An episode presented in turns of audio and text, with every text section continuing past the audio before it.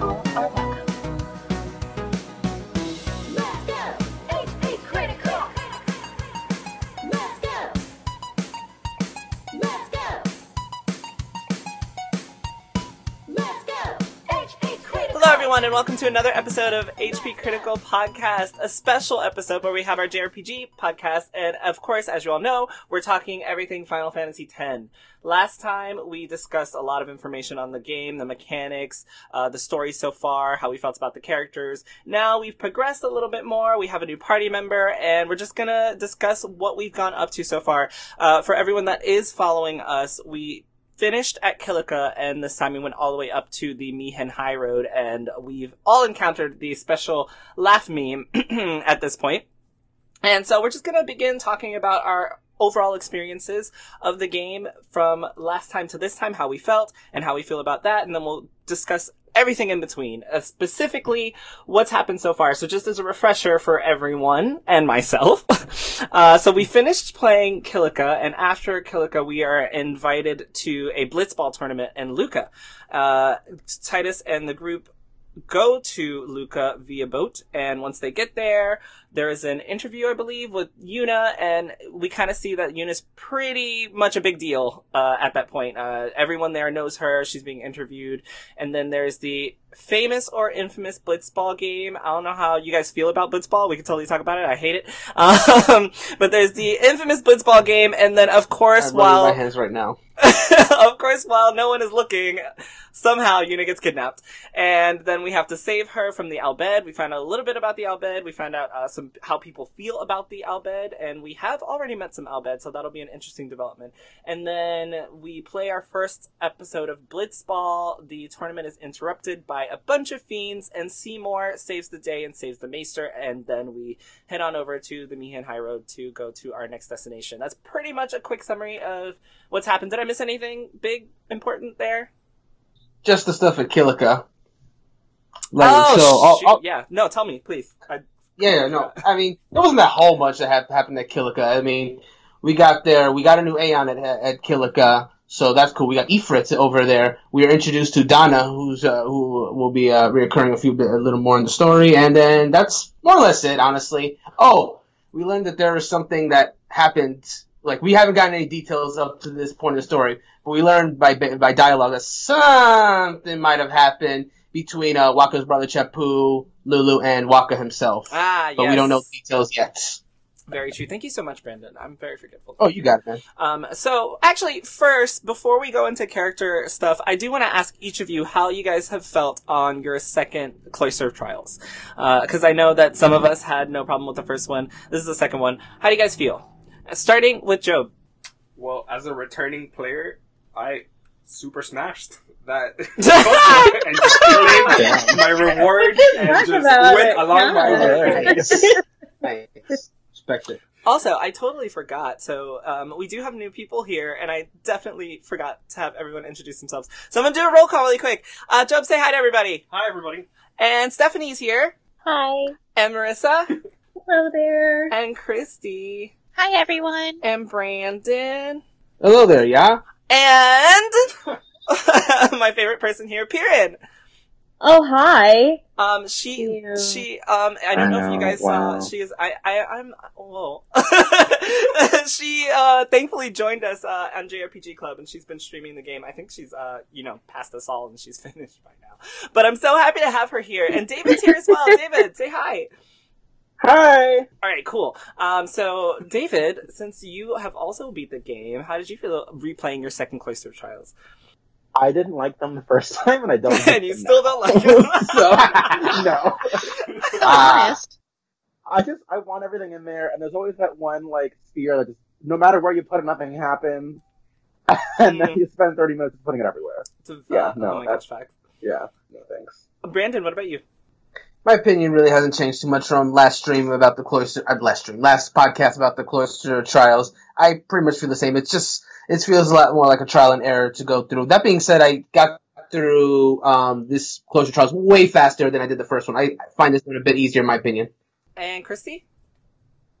Honestly, it's the same as playing it the very first time. Trial and error. but it wasn't too bad compared to like the first time I played it. The first time I was very, very frustrated because I'm like, what am I doing wrong? Okay, for me, when I was playing, I was telling Job, like, it is 100% trial and error. I think I told Marissa, I was like, Brandon was so right, it's 100% trial and error. So I have a funny story. I was playing, and Job was watching me, and you guys, I think you guys know that in this first Cloister of Trials, you have to put the little burning sphere in the like, you have to put it everywhere until the shit like works, and exactly it burns a symbol in the door before you can get through the door. And so I did it, and I burned the symbol, and I was like, okay, it's in there, what next? And I took like the two spheres and I kept putting them everywhere, and I was like, oh my god, this game is so dumb, I can't figure out what's next, like it's not working, I've done everything, I've literally moved the stupid pillar everywhere, I've put these stupid spheres everywhere, what do you do, why is it not working? And so he was watching me and he didn't want to spoil it and tell me, and I was like, oh my god, please just let me know, because I was doing that one part before you even get in the cloister. I was doing that for an embarrassing amount of time. And then he was like, oh my god, bro, just touch the door. I mean, touch the wall. And I did it, and I was like, this is the stupidest game in the world. All I had to do was touch the stupid-ass wall on the glyph. And I think that was such bad game design. I was like, or either that or I'm just dumb. And I was just like, I was gonna say, like, going on that point about how it's, like, so stupid. It's like, the glyph is there, but everything else is also glowing. Exactly. So, like, how are you supposed to, like, obviously... How are you supposed to know? Thank you! I'm so happy I'm not alone. That bad, but it was one of those typical JRPG things where depth perception is such an important concept to have, and if you don't have it, it was just like a burn glyph on the wall, and I was like, yes, it's there. Like, why is like nothing working? So, Perrin, how did you feel about that? If you have anything else to add. When I saw the Cloister of Trials, like, when I walked into it, I was like, okay, I already hate this, but I think overall the difficulty is like okay. I'm on the same page with you guys where it is just like, you just do it and see if it works, and if it doesn't, that's fine. But it's just one of those things where you know if you mess up, you're going to spend an insane amount of time backtracking your steps because you've already been caught in the whirlwind of the cloister, and you're like, where am I? Yep. Who am I? What day is this? Sin's toxin got to me, you know. Oh my god, yes! Oh, great! So, new players, Steph and Marissa, how has it been for you guys doing the second cloister? Is it easier? Is it harder? Is it just as bad? How do you guys feel? Marissa, you first. Just as bad. Oh, no. I definitely get now that it is a lot more trial and error. I think for me, the whole thing was like, Tidus keep being like, no, I shouldn't go in there. I shouldn't. It's taboo. I shouldn't. And I'm like, I'm going to have to go in there anyway. Just shut up and let me do it. So, I mean, it's the same thing that you guys are kind of talking about. A lot of it is just like, I know that it said there was a glyph there, but I didn't see anything. So I really did not even think that I could reapproach it and touch it. Mm-hmm. You know, I do think that for the puzzles in this game, it's kind of poorly designed, and I know that we're going to have to, like, keep revisiting that. But, I mean, they're not really that hard, at least not yet, and I'm hoping they don't get very difficult, because I'm very confusion every time I walk in there. Same. They always make me feel so dumb. I'm like, I just shouldn't be this hard. I was like, all I had to do was touch... Okay. That's all I had to do was touch it, sure. Steph, what about you? Honestly... I can't relate to any of you guys right now because I didn't think it was that bad. I didn't. So I literally, I even told you, I did it so fast. I was like, what are all these people talking about? I don't know.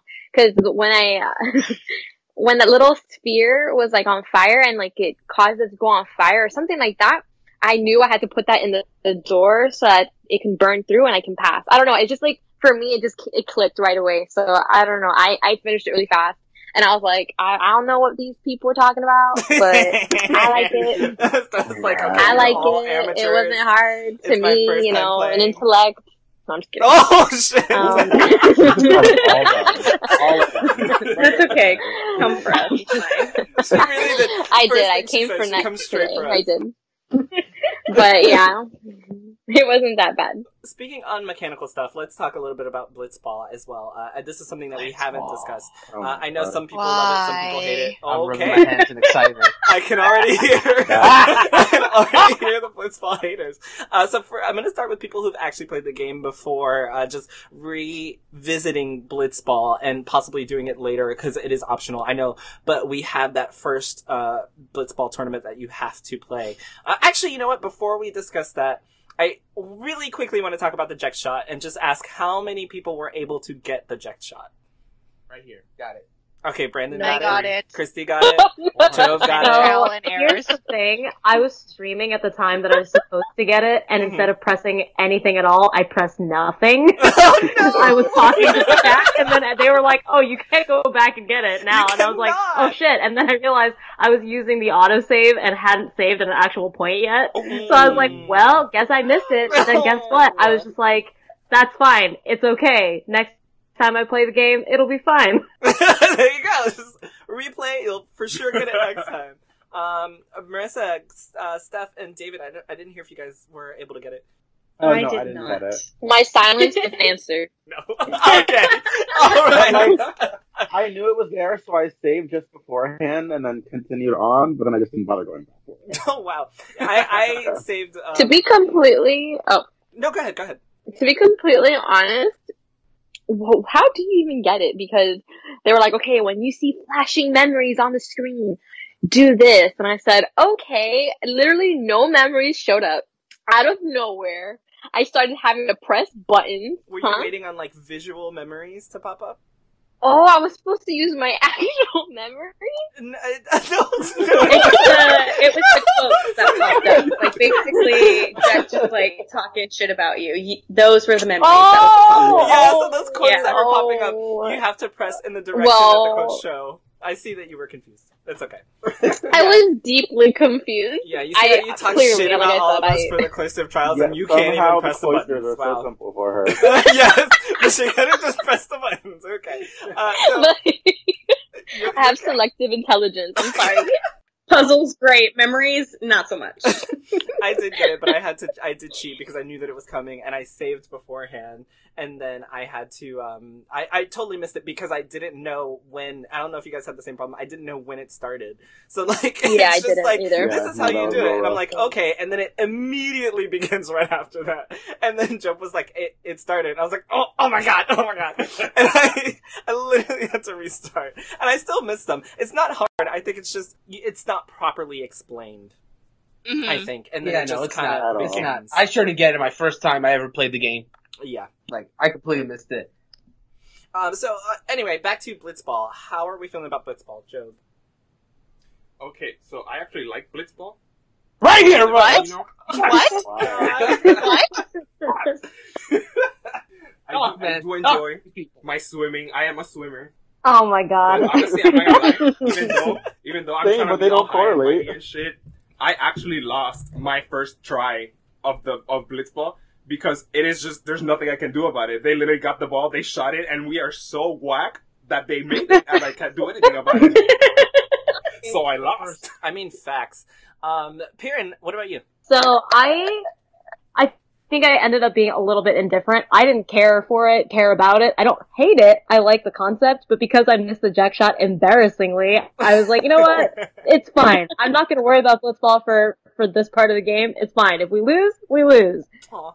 So I think it's kind of interesting because, like, it's weird that it ended up being more numbers based than I expected. Yeah. Like I was, you know, somebody actually recalling from the stream chat, somebody was like, "Well, if you're good at numbers, Blitzball's fine," and I was like, I don't understand it yet. And maybe my second playthrough, I will, but again, I don't hate it, but I don't love it yet. Christy, what about you? I hate Blitzball. Matter of factly, like, that's just it. Hate Blitzball. I do too. I played it the first time, and the most annoying part was that they talked mad shit about our team. So I was like, I refuse to lose. Like, we can't go down like this because we're like, oh yeah, we're gonna win. And I saved before my game, and I kept redoing it multiple times 100%. To win. That's exactly what I did. I played, I think, like 3 times, and then I didn't play for days because I was like, I can't do this stupid ass game. But it's just because the players that you get suck so much, like stat wise and number wise. We suck. Horrible. Like it's so hard. And basically, like if you don't have the Jecht shot, you are. It's like a guaranteed point. But when I was playing, the first time I was playing, I used a Jecht shot and we didn't get the point. So I was like, you know, honestly, this game is just bullshit. Like, I know all of my teammates are bullshit. This game is bullshit. But I refused to lose. So I kept doing that stupid fucking game until I finally won 3-1. So there is a reason that they have not won a game in 10 years. I mean, it's obvious. Yes. Like, and then the best part is that afterwards, Tidus and Wakka are like, all right, we're retiring, we're gonna go be guardians. And then if you go back and talk to them, they're like, oh yeah, we're gonna keep this winning streak. I was like, no, the only reason you guys won was because of me and Wakka, and we are gone. Let them believe. Like, no, there's no believing. I don't want them to go into a match thinking that they're gonna be okay, because they're not. David, what about you? I hated Blitzball then, and I hate it now. Like, I don't understand any of the numbers. Yes. I used to teach math, and I still don't understand the fucking numbers. You know what? It makes no sense. Yes. There's just too many letters involved. I think another problem is just the way that it's presented to you, because it literally is, here is a million menus that you have to read through to understand how the game is. It's not like you practice and play. Oh my God. It's just like, here's 10 different titles that you have to go through, read them all, and good fucking luck. Like, that's just how it's done. I think that is such bad implementation. Because I won't lie, I was looking at it, and I was like, nah. Like, I am not reading all of these. Like, skip. And then I started the game and I was like, oh, I should have read at least like 2 of them, because I have no idea what's going on. Marissa, Steph, my new people, how you guys feel about it? I feel exactly the same way, because I know that I was messaging you as I was doing my playthrough the entire time, and when that screen popped up with all the tutorials, I was like, it explained this fake game to me better than it explained the actual game to me. Yep. Because I don't remember that many tutorials for combat, and there was no tutorial for items. I literally just like accidentally stumbled into the item menu and was like, I can change my weapons? What? Mm-hmm. So I just was like so frustrated that for this game that I may not even ever be playing ever again. The Blitzball portion of it, like, there was that many tutorials, and so I'm failing at combat, but, you know, I can kick a fucking soccer ball around now, I guess. That's cool. Oh, damn. Steph, what about you? I went through the menu that had instructions, and then halfway I was like, nah, this ain't for me. This is too much information. Fuck it. I'm just not gonna read through all this. And then I started playing, and I don't know about y'all, but did Tidus, like, get out the game? Because he bought Wakka in. That's how bad I was doing. No. It's actually a story moment. Okay. Like, it's gonna happen no matter what. I know, because when I played the first time, I was like, Job was watching me play, and he was like, "Oh, Tidus is gonna leave." I was like, "What?" Like, but it is a story moment, so it's great. Not just you. Oh, whoa. I was like, "You left the part out." When that happened to you, the screen blacked out because this story thing was happening. He turned off the game. I surely did, because fuck Blitzball. I was mad as fuck. I was like, fuck this game, this shit sucks. I lost, turned it off. Blitzball sucks. I'm not even gonna lie. I did not enjoy it, and I did not enjoy it so much that I lost, and I was like, honestly, I'm just glad it's over. I'm not even gonna try again. I am not gonna try again. And then those fiends started attacking the arena, and I was like, oh, this must be because I lost. We didn't actually I decided my fate. I was like, oh well. Fuck all of Luca. Like, I would rather let all of Luca die than play Blitzball ever again. Wow, Steph. Okay. Fuck them all. Yeah. So, Brandon, what about you? Okay. All right. Before I get into it, let me sympathize with everyone, because I will say that in my very first playthrough of Final Fantasy X back on the PS2, I also was not fond of it, and mostly for the same reasons that a lot of you have already said, because that tutorial is fucking long. There's like a lot of stuff, and it's so obtuse. And then the first game that you have to do is against the Luca Goers, where you are horribly under-leveled. Yeah. I didn't start loving Blitzball until my second or third playthrough. But that being said, since this is my 4th or 5th playthrough of 10, I fucking love Blitzball, man. Like, it's hard. It's hard to understand in the beginning. Like, but once you understand what's going on, like, it is so hype. And you talk about how, like, it's a number game. It is kind of a number game, but a lot of it's kind of RNG. It's a lot of estimates. I'm not going to go detail into this thing because we got to move on. But to summarize, I absolutely love it. And then once you can do it as, like, a mini game afterwards, that's where it gets more interesting, because then you're not put into these bullshit situations where your team is, like, way under-leveled. You have, like, more even battles. You can actually learn how to play the game properly. You can recruit other people so you can get those shit-ass Besaid Aurochs off your team and get some actual good players on there. Now that being said, I enjoyed the Blitzball so much that I actually did a bonus stream this month where I just played the Blitzball games with just the Besaid Aurochs just to see how they would go.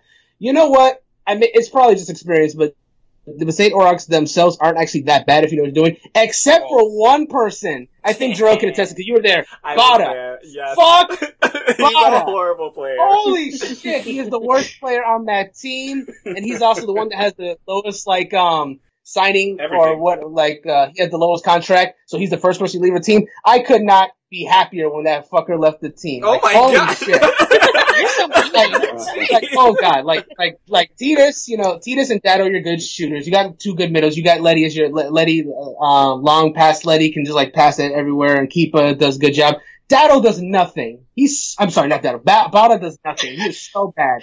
Oh man, yeah. One of the reasons I don't know when I'm gonna play this again. I'm trying to save my guild for, like, a late side quest in the game, but at some point I'm gonna come back to it. Yeah. If it's your first time playing Blitzball, you're not going to like it. I don't think I know anyone that liked Blitzball on their first go, but I love it now. That's it. Nah, I still don't love it. I like hate it. One of the reasons I wanted to play it so bad, I wanted to win so bad, is because there's that scene where the Luca Goers are literally praying for competition, and they know that you're in the competition. I'm like, fuck you guys. And I beat their ass. And I beat them after multiple attempts. So let's talk a little bit about specific story moments. I just want to get a feel for how you guys feel about them, and then we'll talk about in general how you all feel about the story so far. So first up, I know Marissa and I talked a little bit about this. There's a situation where right after Kilika is destroyed, after the temple, you know that you're headed towards Luca for the Blitzball competition. And Wakka and Tidus have a conversation, and Wakka is just, he uses Blitzball to escape the current reality that they're having, and Tidus is looking at him and he's kind of like, is this really the time for that? And Wakka mentions that it's the only time because it's Blitzball is meant to distract the people. And I wanted to know how you guys felt about specifically that situation and Blitzball being used in this world as, like, the big thing where everyone is using this sport to ignore the fact that they could all be destroyed by Sin at basically any moment in time. So, Job, I always start with you. How do you feel about it? As someone who basically does that for his entire life, just go into games to get away from real life nonsense, basically. I completely agree with Wakka. Like, things could be shitty, but, you know, this is exactly the kind of thing people could need to, like, take their minds off of, you know, some depressing shit or, you know, world devastating stuff like Sin. There's also one more thing that I want to add to this as a part of this question for everyone as well. We do find out that Blitzball is sponsored by Yevon and the church as well. If that also affects any way that you feel about it, be sure to add that in your response as well. I don't know if you want to add anything else or if that's just... Nope, at this point, that is, like, irrelevant. Okay. Christy, what about you? I'm in the same position as Job. I mean, same exact thing. I agree with Wakka, surprisingly, for the most part. But, yeah, the world needs Blitzball. And as for Yevon sponsoring Blitzball, it's irrelevant at this point in time. Damn. Okay, I'm gonna go really quick. So I thought that was one of the most poignant things that Wakka's ever said. Because I always think that he's absolutely just, like, nonsense. So when he was having that conversation with Tidus, I was like, well, I too agree with you. Yeah, bro. Yeah. But as for the sponsorship of the church, I think that that's hopefully, I don't know, I'm assuming that that's something that's going to come into play later on. Just because we did also find out that the prayer symbol for Yevon is also the same as the Blitzball symbol from Zanarkand that Tidus told us about a while ago. So I don't know if that is going to come into play at all, but I'm very interested to see where that goes. Piran, what about you? I actually think I pretty much agree with you guys, because up to that point, Wakka was just irritating as shit to me, so I was like, shit. He hasn't said anything that is meaningful to me and whatsoever. He's just irritating every time he talks, and then he said something like that, and I was like, okay, I see your point, sir. So I'm kind of on board with that. At first, I was kind of, like, suspicious about the whole thing, like, oh, everybody's just into sports here. Yeah. Like, who cares? But then you realize that Sin is kind of like this terrible, terrible thing that happens, so something like this is probably good for them. Mm-hmm.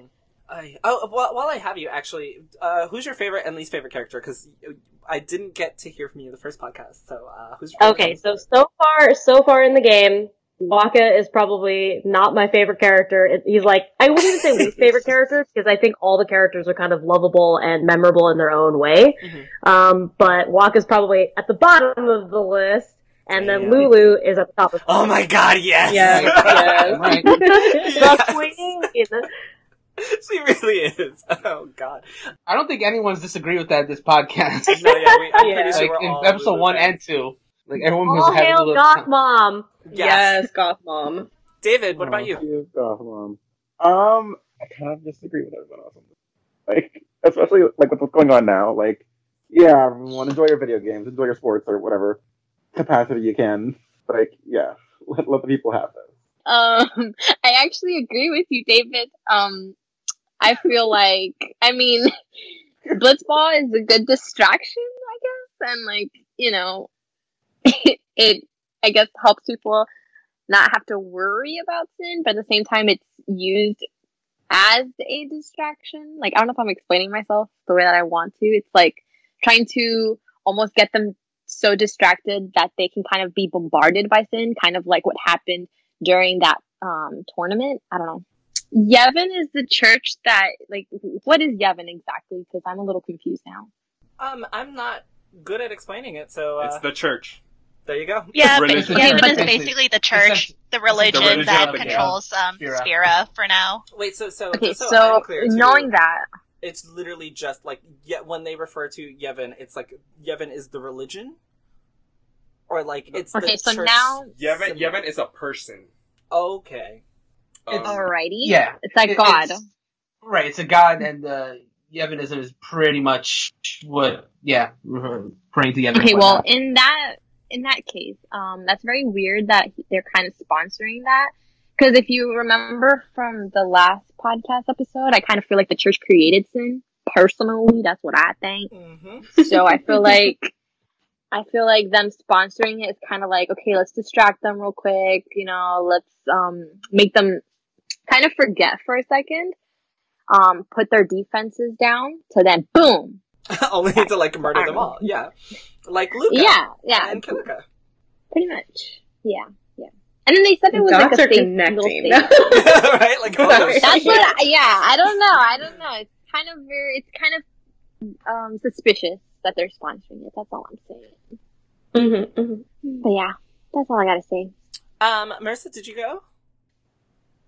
No, so I'm kind of 50-50, because again, I totally get what Wakka means, in terms of using it as a distraction, of it's something that brings people together, and they're not thinking about all of the terrible awful that's going on around them. But I also kind of viewed it from a more serious standpoint of, like, you're Yuna's guardian, and you're still, like, trying to be a part-time/full-time athlete, and I don't know, like, that's just weird to me. So I think more than anything, like, it's not that it bothered me or anything. I'm a little bit more neutral about it. I didn't feel like, oh my god, that's the most amazing thing Walk has ever said, but at the same time, it's like, we're the people, we are the ones who are supposed to be dealing with this, mm-hmm. and you want to go play Blitzball. Okay, sure. Yeah. Let's go, I guess. That's actually why I particularly wanted to talk about this, because I do think that it was a really important part for Wakka, but I was also just like, but yo, that lady's baby just got blown away, like, to death. Like, I don't know if, like... Yeah, but I guess, and you were just like hey, so let's go play some games? I mean, you know, you gotta do what you gotta do. Fuck Kilika. I guess. They're a small town. Who gives a shit? Wow. No, I'm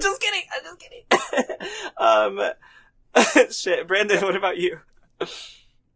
Yeah, not much more to add. I thought it was a pretty poignant lineup that Wakka said, and I agree with it. Like, you need some kind of escapism when shit goes bad. Like, especially the people of Kilika needed it most. I feel like they needed to be able, even if they weren't ready to. Like, it's a huge tragedy, and they needed to move on at some point. But it's mostly, as far as Blitzball in general, it's just like for Spear, they know they could like die at any moment, and they could live in fear, or they could, you know, enjoy people swimming in this pool and throw balls at each other. So, sure. You know, I guess I could pick the latter in that instance. Mm-hmm. It's a pretty dark world, and I think the people of Spira managed to disguise their fear pretty well, and Blitzball, I think, is a big part of that. I spoke to everyone, right?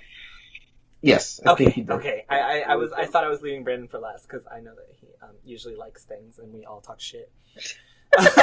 Yeah, that's me. I like things. Brandon is our silver lining when it comes to these discussions because me and Jarrell usually are just like, let's go in. We fucking hate this thing. And he's like, yeah. And the thing is, I actually really love this game. It wasn't like that bad. I love the game. I just have lots of complaints. So another new character that we've met, I want to talk about characters a little bit. We met Dona. I hate her. Mega bitch. Touched on it a little bit when she was talking about the point where you go into the Cloister of Trials and you already know basically that you're gonna have to go in and do this. I don't remember how, so I'm interested to see how they're gonna do it for the next trial. I guess we all go because, you know, I'm finally a fucking summoner now. I don't know what took so long. Like, okay. I literally have, when they're just like, oh, you know, you're not a summoner. I was like, I have nothing else to do in this world. We know I'm going to be a summoner, guys. Like, let's just get this over with. You mean Guardian, right? Oh, yeah. Yes, Guardian. Sorry. Thank you, Guardian. Yeah. Like, Tidus ain't got shit else to do. Like, literally nothing. But anyway, so we met Dona, and they have a very interesting conversation in which she talks about how she only has one Guardian, right? And she says that it's quality over quantity. And then Yuna says the lovely line, which is, I'm paraphrasing here, but she talks about how she says she only has as many guardians as people she can trust. So to have them, to have as many as she has is a joy and an honor, even more so than being her father's daughter, which we kind of know that her dad's a big deal. And we find out how much of a big deal she is when we get to Luca. Hold on, Jarrell, real quick. That was pretty damn close to the actual line. Bravo. Like, you know you're paraphrasing, but that was almost exactly it. Wow. Look at me. Continue. Doing the good work. Thank you.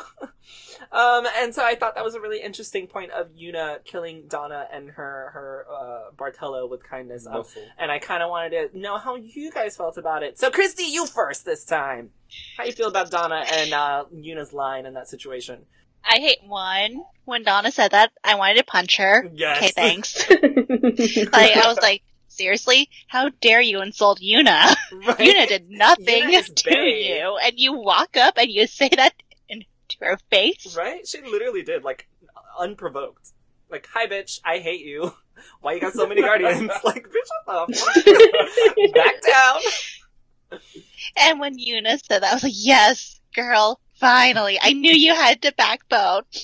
I'm so proud of you. Yuna snapped back in the most Yuna way possible, and I love her for it. Because we were talking last podcast just about how she's a little too naive, and she's not, you know, she doesn't stand up for herself enough. And she said that. I was like, a little character development. But it shows that she really isn't naive. That maybe, I mean, she's probably naive about some things, but probably like just socializing, she's not as naive as people think. Mm-hmm.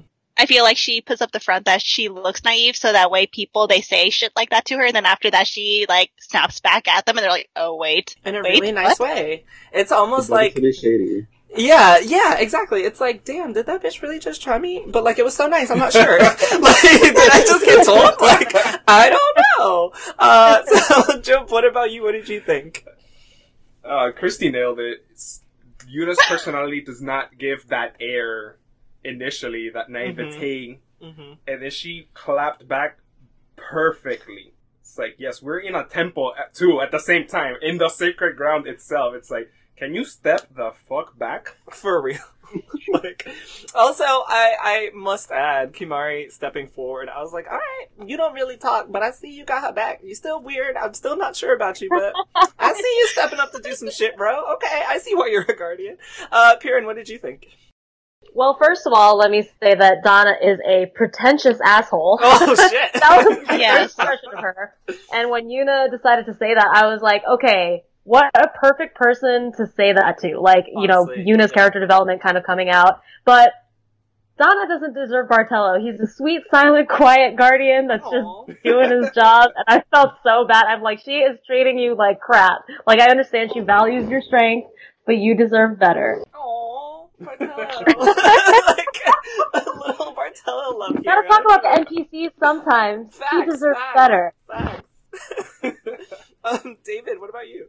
I love Donna. She's just like that little bit of shade and a little bit of sass, you know? She just comes in randomly and is like, hey, bitch, I'm here. I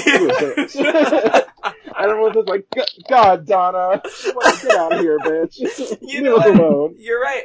Everybody needs a fan. Everybody's got to give Donna some love. I'm feeling it.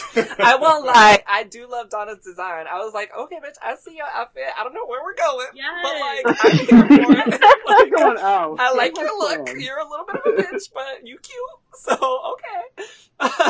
Marissa, what about you? I mean, pretty much the same as everyone, but like you said, when I first saw her and her design, I was like, yes, this bitch came in here to fuck shit up. And then she started talking to me, and I was like, oh, honey, no, don't have to. Okay. I hate to show you later when I become the top summoner, but, you know, it was nice to see you, whatever. We could have been friends, but you want to be a bitch. Like, why you gotta do that? Yeah. We could have, we could have teamed up together to take on Sin. We could have had each other's backs. Like, I could have watched out for you, but, I see you now. Right? Like, I have, 8 guardians. You got 1, okay? Like, don't do this. Yeah, like, we can take you right now. Start with me. Keep talking shit. That's fine. I will keep my plot armor to myself. But no, I mean, I think it was. It's definitely more a moment for Yuna to kind of shine, just through that interaction. And I think it's interesting because I think that's really kind of the first time we've seen one summoner react with another. So just seeing that it is, at least for them, more of a competition as opposed to, like, hey, we're both trying to do this good thing. We're both trying to rid the world of this awful thing. Almost more like it is for the fame, at least for Donna. I see where Yuna has a lot more of that, like, I know that this is the right thing. I know that this is the right path for me to take. So I think just kind of like opening up the view of what it means to be a summoner, how summoners are viewed. It was kind of nice to get a little bit more context as opposed to everyone just like assuming Tidus knows and then him having to be like, I got too close to Sin, guys. I don't really know what's happening. So it's nice to actually see some real world context for summoners and their relationship with others. I hate Donna. I think she's a bitch like everyone else. I do give her props though. But I think you made a very interesting point. That is, if we're not mistaken, that is like the first interaction that we have with summoner to summoner, and it is very much like, okay, Donna's in this as a competition, whereas Yuna is in this to, I guess, rid the world of Sin. So I think it's going to be something to look back at when we get further on and see, how summoners react to Sin and like what this path is going to lead to. I think that's going to be a really interesting topic to revisit. Like, is it competition? Is it fame? Why are these summoners in it to do what they have to do based on, what happens with what they do? I was very proud of Yuna. I was like, look at my little girl growing. I'm like, okay. I was also, I was annoyed. I was proud of Yuna, but I was also like, oh my God, I feel like this is going to be one of those things where she kind of is just thrown into the game randomly. And I'm like, okay, Donna, what now? But so far, I like her.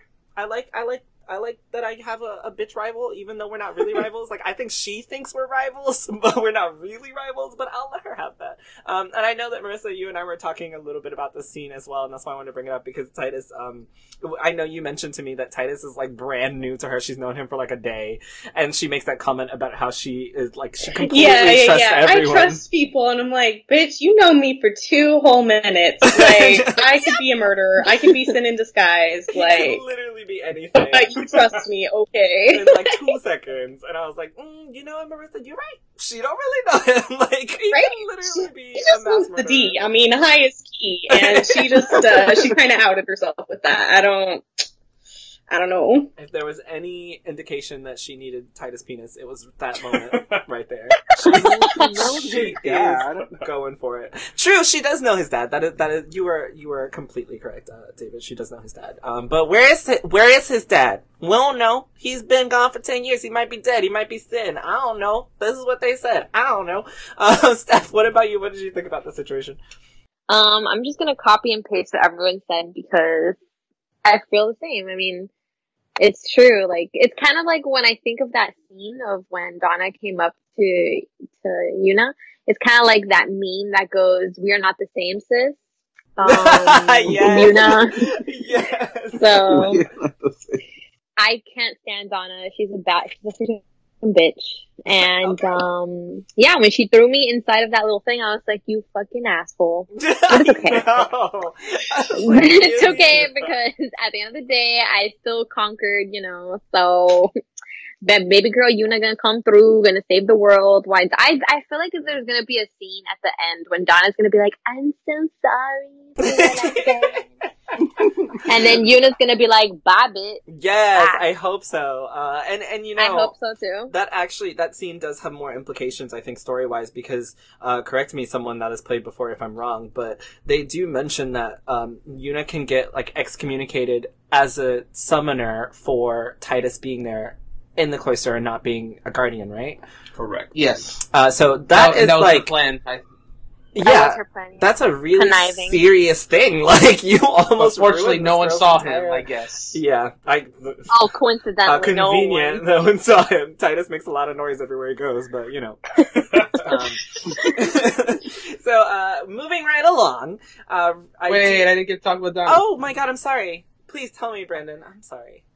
No, you're good. You're good. As far as the Yuna interaction with Donna, I don't have anything to add there. Y'all pretty much said it, but I will talk a little bit about Donna herself as a character. Yes, please. I think, I depending on your point of view, I think my opinion on her may even be like worse than everyone else because I don't hate Donna. I pity her because like. You notice when she first appeared in that scene, she didn't even make an attempt to make any kind of like even an alliance with Yuna any kind. She just came out swinging, and it's very clear from her dialogue that she's intimidated by Yuna by her lineage. She's the daughter of Lord Braska, the last one to defeat Sin, and Donna. You know, to correct me if I'm wrong, I don't think she has any such lineage. She's just she just became a summoner. And she has just Barthello with her. I think the fact that Yuna has so many guardians and Donna has just one, she's trying to make it sound like having just one means that she's the shit and that she doesn't have lineage, that she's the shit. But in reality, I think that's just her just trying to like save face for the fact that she, you know, she has all these people with her and she has just the one and then, you know, no lineage. Like, I think she's just horribly insecure and she's just lashing out on it. So I'm like, damn. I feel like she's trying to chase fame. Incorrect. That's correct. Yeah, it's literally that. And Yuna has it by default, and then she's jealous. Yeah. She's just jealous. I think that's her main thing. And it's interesting to see what she does with that jealousy going forward, because she already like started like trying to badmouth Yuna, and then trying to get her excommunicated by sending Tidus down into the trials. So you know, yeah. So I also want to talk about the definition of an Aeon really quickly, because we finally find out what an Aeon is. And so, according to the game, an Aeon, which are the summons, is a person who is given their life fighting Sin. Yevon puts the soul of that living volunteer, and it takes the soul of that living volunteer and puts them in a statue. and until summoners come to retrieve them from that statue. So when I found out what the fuck these aeons were that we were summoning, I was like, that is weird as fuck. Like, people are volunteering their souls to help save Sin, and I kind of wanted to know how you guys felt about, you know, us as playing as Yuna as the summoner. Like, we're literally taking these people's souls from these statues and summoning them to help us fight. And so it kind of gives a new perspective on the aeons. Like, when you summon a Valifor and he kind of, like, you know, Yuna pets him and he rubs up against her, I'm like, oh, that's like, those are people's souls in there. Like, now it makes sense. It's not just like some weird animal. But I thought that was a really deep one, so I kind of wanted to know how you guys felt about it. David, you first. I actually forgot about that till now, so thank you for reminding me of that. Yeah, because it's mentioned really fleetingly, I think, and I forgot about it too. So when I saw it, I was like, "Oh fuck!" Like, okay, but sorry, go ahead. Yeah, so I guess, like, I don't know. That's such an ongoing fight with this monster that they literally have temples full of statues of people giving their lives for. I'm like, whatever this thing is, like, this is serious, but I don't even know. I honestly am processing that information right now. Okay, Joe, what about you? I honestly don't remember that at all back then, until a certain point in the game that, like, jams it into you. But I really can't say what it is, but yeah, it is significant. Marissa. Hi. I think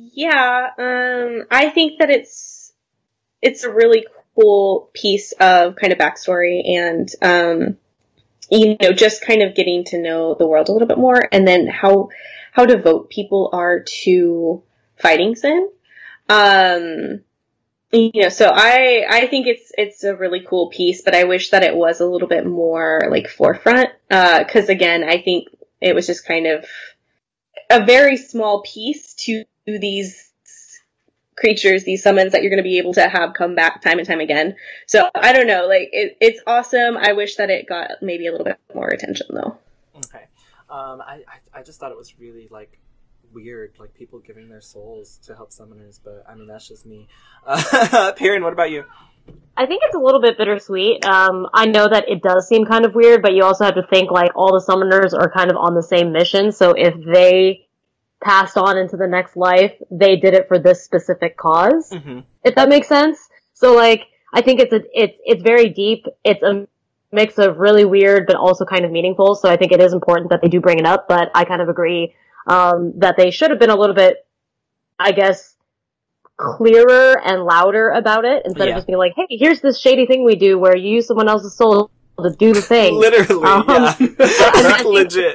I think all the summoners know that there's, like, a true meaning behind it, but they don't really touch upon that, like, that much at this point in the game. Yeah. Steph, what about you? Yeah, like, going back to what Marissa said, I think that it should have been something that should have been forefront and should have been, I think, kind of talked about more, kind of, because, like, if you never mentioned it, honestly, I wouldn't have remembered. Like, it was such a small little touch of, like, the backstory that, I don't know, I just feel like it's very, like Perrine was saying, it's very meaningful, but I do think it should have been a bigger, at least something that someone can actually remember, something that's memorable, because, like, I don't know. Yeah. Yeah. I agree. And Brandon? Not much more to add. I just do appreciate how, you know, these aeons that you summon actually have some context to why these summoners can just strong them. It's just, instead of just saying, hey, we can summon strong monsters, LOL. Like, it's just like, hey, this is where they come from. This is why they're able to be summoned. And it feeds into the lore of the game. And like a few people have touched on, there's more to it, but that's the sum of it. And, you know, I'm glad they at least touch on it early, if not fully explain it. Okay, so one other thing that I want to talk about, well, three more things I want to talk about before we finish. One of them is you went from 1 to 3. I know. I still got time. One of them is the Al Bhed. So we find out that Yuna is half Al Bhed because her, I believe it's her uncle, her from her mom's side. Her mom's side is an Al Bhed. Yeah. And it's her uncle Sid. Yeah. Right? Okay. So we find out that Yuna is half Al Bhed, and we find out that Wakka has some issues with the Al Bhed. So I thought, okay, this is definitely going to be some interesting shit down the line when inevitably somebody spills the beans. It's probably going to be Tidus, because he just never knows how to shut up that Yuna is half Al Bhed, and I'm sure that's going to be some like interesting stuff going on. But I thought that the apparent racism in the game was something that we could touch on if anyone felt like it. So does anyone want to touch on that a little bit? I'll say something real quick. I mentioned last podcast how I think that we were, like, last podcast we talked about like pretty much everyone's opinions on all the characters that we have seen so far, mostly party members, that is. And I know everyone was pretty much saying that they didn't like Wakka first and grew to love him, and then I said the opposite. Mm-hmm. This is part of where it starts going bad for Wakka. We haven't seen the worst of it yet, but already just like his callous hatred of the Al Bhed is one of the times where I was like, because up to this point, even if you didn't particularly like him, like you thought he was kind of a dope, there wasn't too much to hate, aside from maybe if you got annoyed by the every sentence, but like, this is where like his personality like really starts going to a point where I feel like a lot of people don't care for him as much. I won't say if that's remained static or dynamic for the remainder of the story, but it's definitely the point where I started to like him a little bit less. You know, it's so funny that you brought up the "ya" because literally every time I played, I was like, "Oh my god, Stephanie! Oh my god, Stephanie!" Like every time he said "ya," I was like, "She's gonna hate this. She's gonna hate this." He never stopped. Like, did anybody else want to touch on that a little bit, or shall I move on? Or if it, you know, if it affected the way that you feel about Wakka at all, or did we all just hate him so it doesn't matter? I don't think it doesn't matter. It doesn't really matter. Were you saying something? I guess, yeah. Oh, go ahead. Sorry.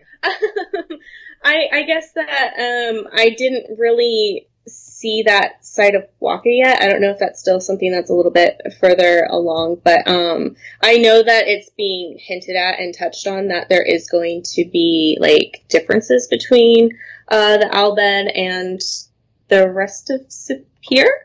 I don't really know where like all the division and everything like that is, because we've just kind of been focusing on our party so far, and Blitzball culture, I guess. But you know, I think it'll be interesting to see once we get there. You know, I think in the moment I was definitely more focused on how the fuck we lose Yuna like that. But not so much that it was like Al Bhed versus anyone else, just more of like, how did we... She was 2 feet from us. I know she can't whistle, but how do we... Like, literally all it took was a bar fight for them to get captured. Right? It's like, not even a bar fight. It was 2 punches, and they were like, where'd she go? So I guess I didn't really pick up on it being necessarily, like, in terms of racism or anything like that. I know that they have the conversation afterwards that definitely hints at, like, Wakka has a serious problem with the Al Bhed. And then... you know, Yuna actually having a family member who is. Mm-hmm. So, or that she technically is too. So I guess I'm more like waiting to see how that develops, because right now it's just more like puzzle pieces until we get to the next part that discusses that. I said the same exact thing. I actually have a question. Oh, yes, I love it. Questions. Steph said it first. Right. I can't remember. Did Wakka say why he didn't like the Al Bhed? He did not yet. I think... No, actually, not yet. No, because that was like all third person, right? Like, it was all Lulu. Lulu was explaining it. Yeah. Chrissy, what was your question? Was it ever mentioned what happened to Yuna's mother? No. Just out of curiosity, because... I mean, I feel like that Wakka... So, I feel like Wakka isn't that dumb, but I don't understand how Wakka still... Doesn't know that Yuna is like half Al Bhed. Oh yeah, the eyes tell you, because is that okay? If you look at her eyes, you can see that they're not the same color. But I don't know. But Yuna's eyes. I just thought that maybe. I mean, I didn't know what that meant. You know what? Wait. Alright, well, what I do know is that it was really dumb that they somehow let Yuna get kidnapped by Al Bhed when she was right there. I completely agree with that. I was literally, when I was playing, I was like, how the fuck? But like, I thought Yuna went up to them asking if they because she was trying to find a family member, right? She was trying to find Auron. And, like, that's how she got kidnapped. Auron? Yeah, but she was with... Auron? They were looking for Auron at the time, I think. She was like, 2 feet away from Kimari when it happened. It was a Tidus moment. They're just bad guardians, clearly. Clearly. Yeah, Wakka got... she trusts them, and that's all that matters. The trust is there. At least they found her. They solved the problem. You know what they did? They found her and they saved her, and that's what mattered. Even though Lulu once again came in clutch that whole time, so... Yes. As usual. So, the last two things. One of them, the first one, is that when we meet Auron, he does tell us that Sin is Jecht. Tidus asks, will he ever be able to go back home to Zanarkand? And Auron says, that's up to Jecht. So...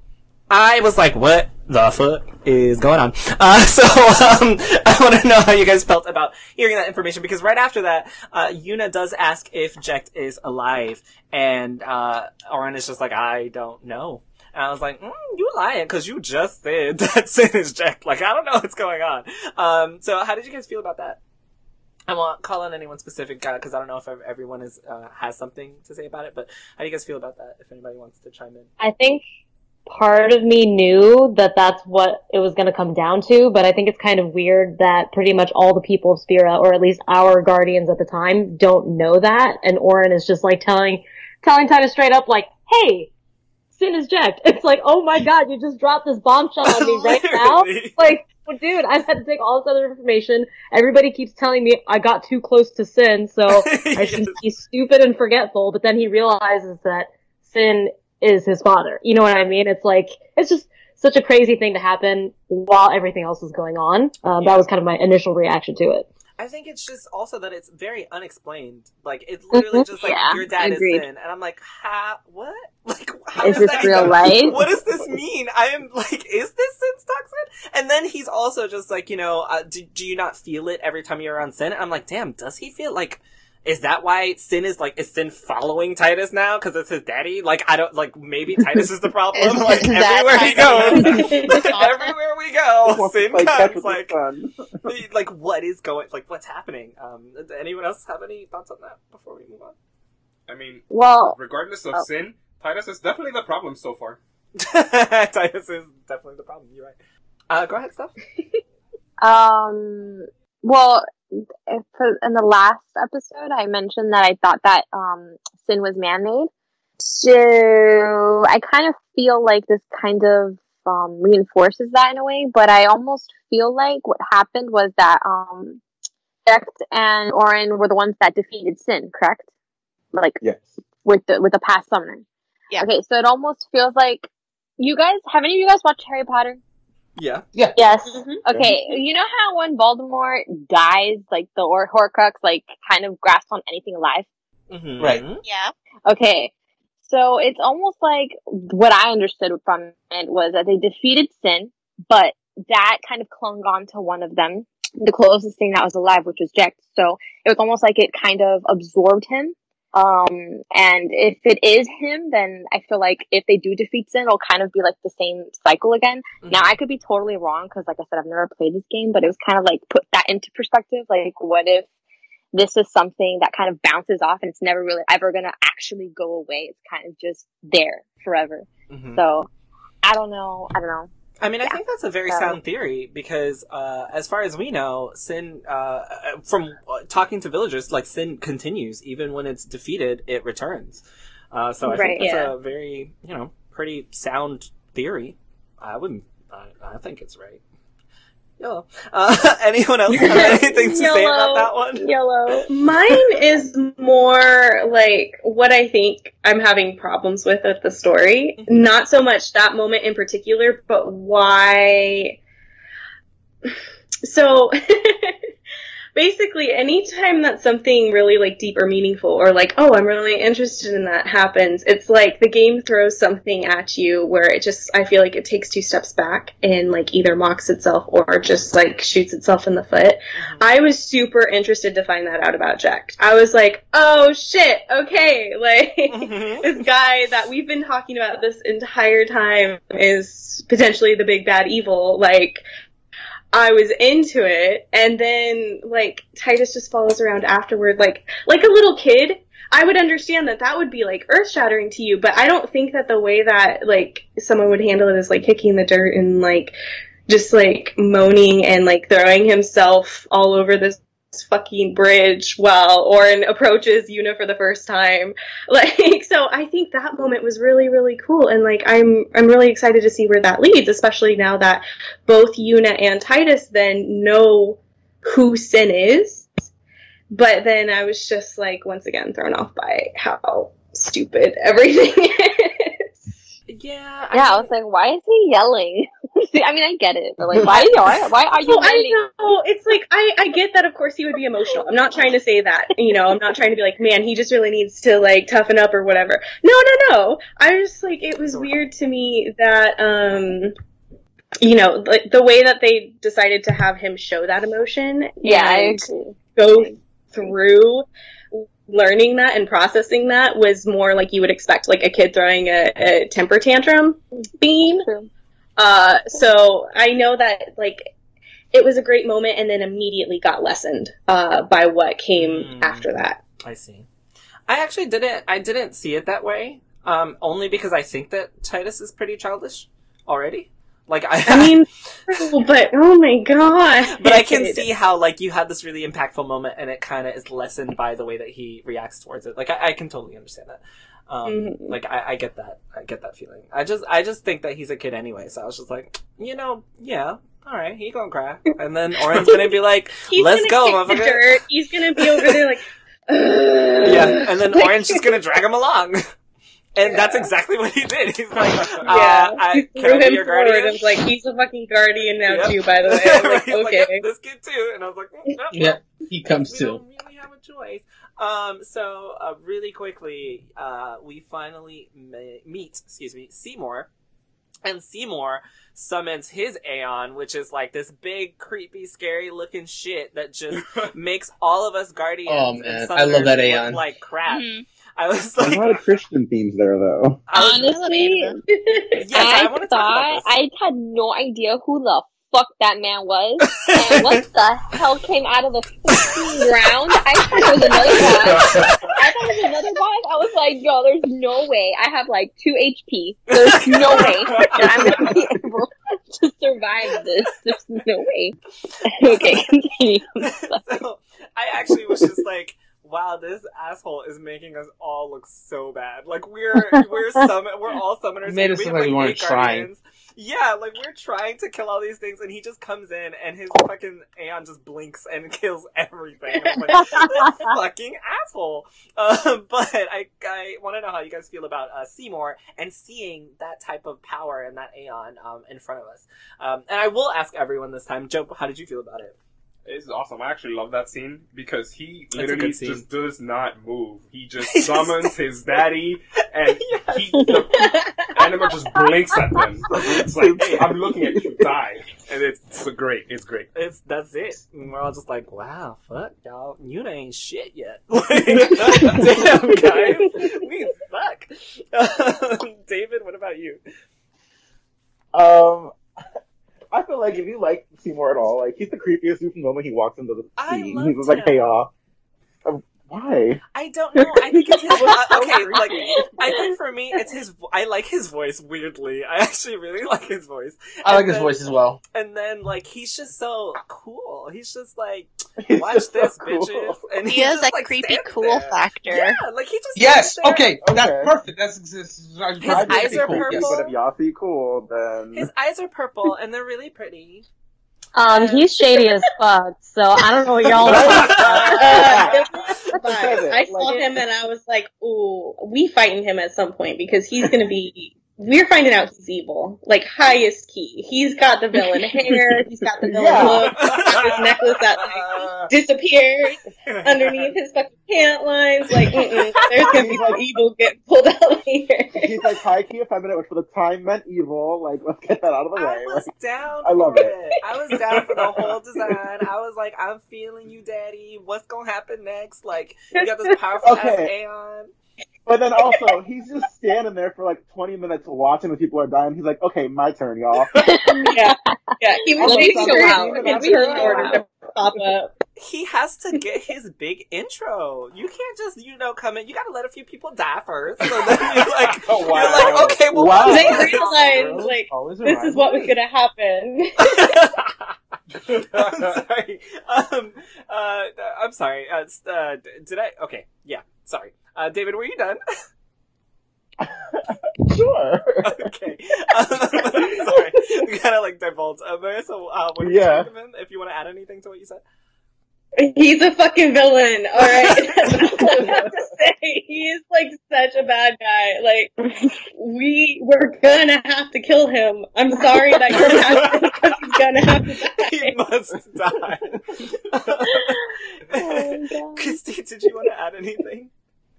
I saw his Aeon, and I was like, so when can we get his Aeon? I want it. Yeah, what church do we have to go to? Yeah. Which church do we have to pray to? Yuna, get praying. We need that Aeon. Yeah. Yuna needs to impregnate herself with his child, and then we will all. Oh! We all right. Kill Sin together. Wait, and then Yuna for a second. I need to get off the boat. I'm swimming back to Besaid. I'm done with this part. Steph, did you want to add anything? I honestly. I said what I said. He was really confusing. He brought out his little monster, Aeon, whatever the hell it's called. And I really thought I had to fight it. And I have 2 HP left. I didn't know what I was going to do. And then when it was when it was killing those little fiends, I think I have PTSD from Dungeons and Dragons. Because there's been times when we kill things, or when somehow hitting things, and then how little monsters come together to create a big boss. So when those little things were disappearing, and I hitting his body, that's how I saw it. I was like, oh my God, he's gaining even more power. I'm going to literally have to die. I don't remember the last time I saved. I don't want to do this again. I was stressed out. And then out of nowhere, I cut away from the scene. Did we even talk to him after? I don't even remember. Did we? No, we did not talk to him. He just ripped and dipped. Yeah. He ripped and dipped. He was like, bye. He has nothing to say to us. We suck. He ripped and dipped. But anyway, I don't know. I was confused. Okay, good. Brandon, I'm done. Do you have anything to add? I don't have much else to add. Creepy, cool. I want that Aeon. It's amazing. That's all I gotta say about Seymour right now. And Perrin, did you have anything to add? Nope, I think we kind of touched on every possible layer of Seymour. Creepy, cool, weird, powerful. The thing is, even though he's creepy, I don't personally like him. I know a lot of people that I've talked to who play Final Fantasy X are huge fans of him. I think he is one of the more transparent villains in the game. He knows what he wants, he knows what he's doing, and he knows he's cool as shit, so he doesn't have to cover up anything. And that's why I like him. Well, I'll take that back. Maybe he's covering up something, but we don't know that yet in this point in the story. So I think he's so cool. You guys are all Seymour haters. He already won the ride over. Y'all are mad because y'all Aeon's saying shit. Whatever. We were so happy we just got Ifrit, we were burning shit, and then he just comes out and blinks enemies to death. That was the shadiest thing. And I'm like, damn it. Hey, if looks could fail, I've already done that. Really? That's exactly what it was, Marissa. I think you hit the nail on the head. It's like Donna, but times 10, because he doesn't have to say anything. He's just going to, show everybody. Yeah. He's like, I already got the final summon that you little peasants are going to get along the way, so let me just save Luca real quick. Don't mind me. I'll be there. I'm coming. I get that when I get there. So the last... And then other places to save, guys. It's a pretty big deal, okay? He also, I think they do say that he's a Guado, right? Did they? Yes, Seymour Guado is the thing. They did say. Yeah, they did. Did they expound on that, or they were just he's a Guado? Not on Guado. They just explained that he literally just became a maester because his father just passed recently. Ooh, that's why, y'all. That's why his Aeon was all sad and crying blood. His daddy just died. Y'all so mean. gosh. Wow. Dad just died and you guys are ragging on him.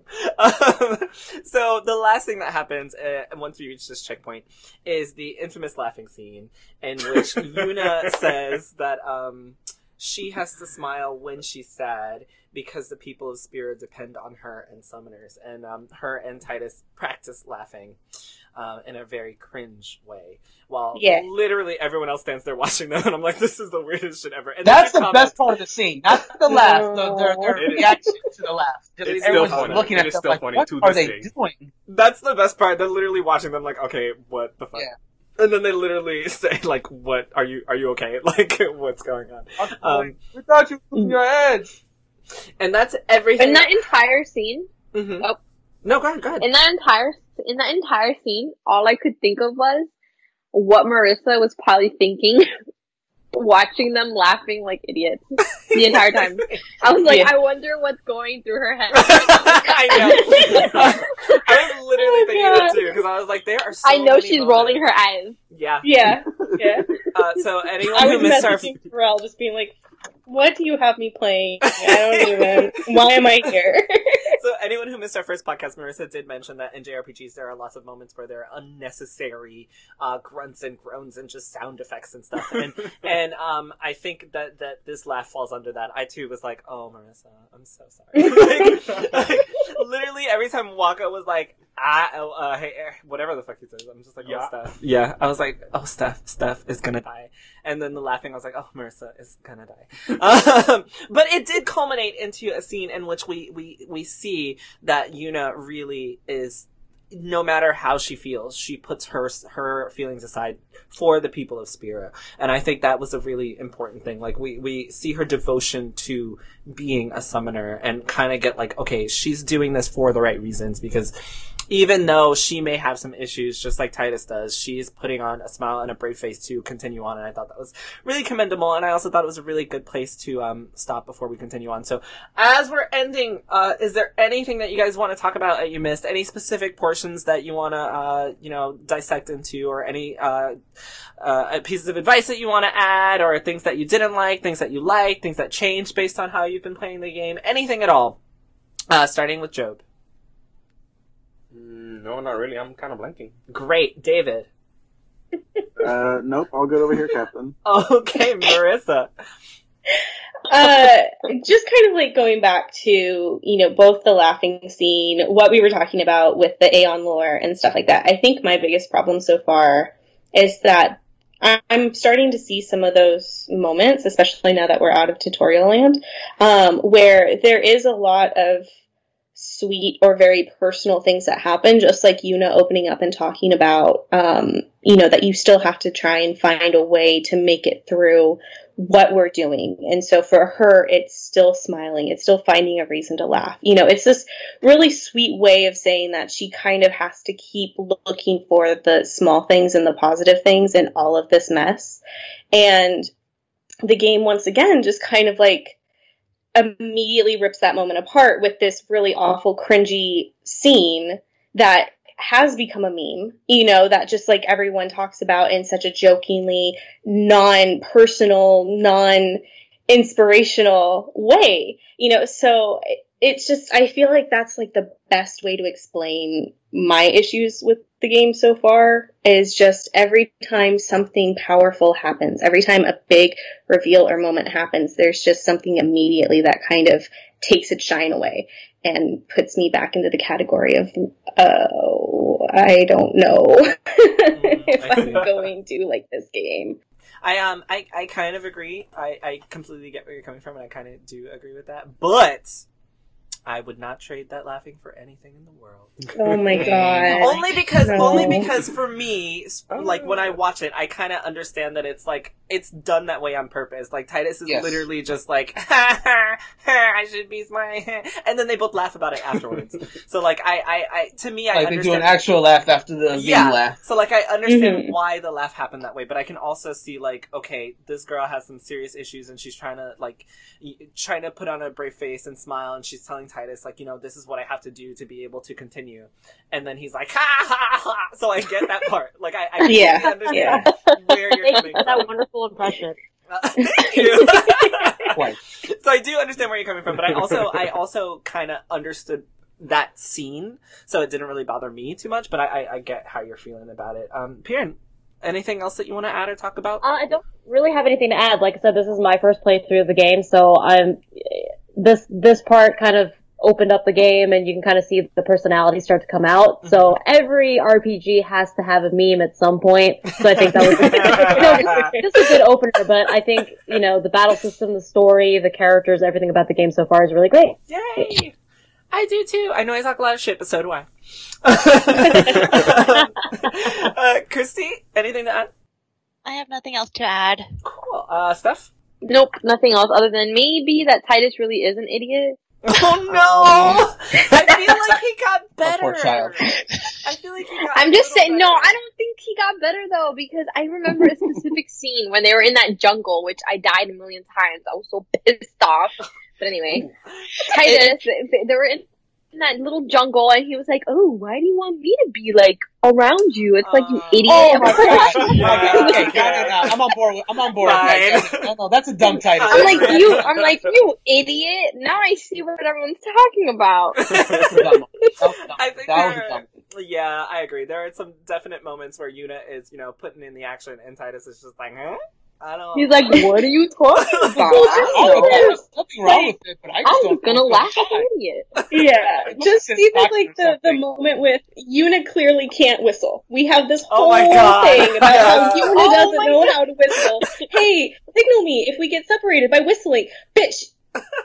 She can't. He just said I can't whistle, and he's like, all right, whistle if you need me. Just practice, but until then, I guess, you know, do something. That whole thing was cringe, because, like, you could just stay with me, and she was like, okay, and I was like, what the This is not gonna go anywhere well. This is not a good sign. He does say that we'll stay together until you learn or some bullshit. But also, I was like, she literally did just say she can't whistle, bro. Like, why would you tell her to whistle? Like, she just said she can't do it. But she learns. Nah, Tidus is dumb. Okay. Also, an extra point for Tidus, he's the one who starts the bar fight. Legit, he tells Kimari, take him on. Yeah, he tells Kimari, take him on. He does. Wait. Tidus is the problem everywhere he goes. That's what I'm saying. Oh my god, this is plot twist, he's Sin. Tidus is Sin. Brandon, did you have anything else to add? Just two quick things. One, I want to talk about that very briefly, that completely missable conversation that can happen on the boat where you can get the Jecht shot. Yeah, if you go up those stairs and then you can find Wakka and Lulu talking to each other. If you keep going up there, you get more of that conversation, and it does give you a good idea of their characters and what they've dealt with Sin and like Wakka's motivations and a little bit of Lulu's. I don't like that as missable. That's a pretty good conversation between those two. And it really like fleshes them out a little more. Yeah, I just really don't like that that's missable. So that's a little gripe I have. You find out that Lulu's mom died from Sin, right?